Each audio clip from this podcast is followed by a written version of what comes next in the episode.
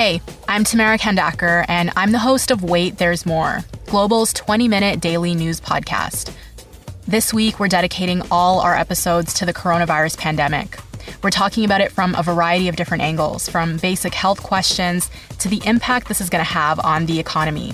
We release a new episode every afternoon, and you can listen wherever you get your favorite podcasts. This is the Jon McComb Show on demand. Subscribe now on iTunes. Listen to the show live each weekday morning, 5:30 to 10 on 980 CKNW and through the Radio Player app. I don't think the removal of Bob Lenarduzzi as president of the Vancouver Whitecaps should have come as a huge surprise because there were rumors they were thinking of moving him somewhere else in the organization as far back as last December. So Maybe it took that long to work out where he would fit into the Whitecaps front office, or maybe it was ownership's way of trying to appease the angry fan base who were standing outside BC Place Stadium demanding a sacrifice. When they held the press conference announcing this change last Friday, you could see that Bob Lenarduzzi was not having a good time, even though he said he was fine with being made a liaison.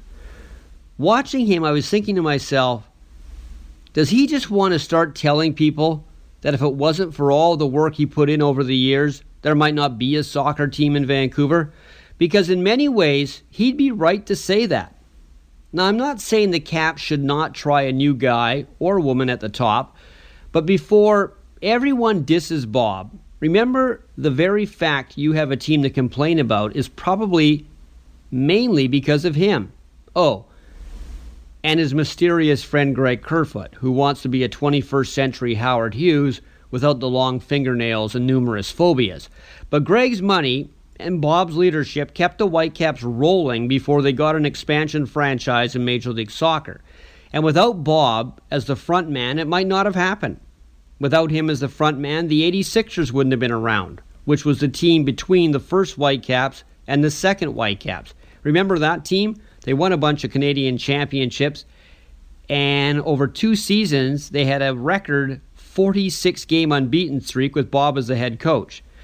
Lenarduzzi has always been Mr. Soccer in Vancouver, right back to when he was first a player with the Whitecaps in 1974. He had no problem being that guy, and ultimately it made him the target of all the frustration of a losing team that doesn't spend enough money on bigger name players, or at least that's the perception.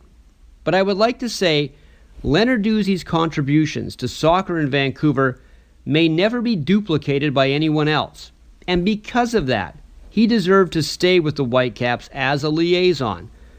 And he should know that job because he has been soccer's ambassador in this town for over 40 years.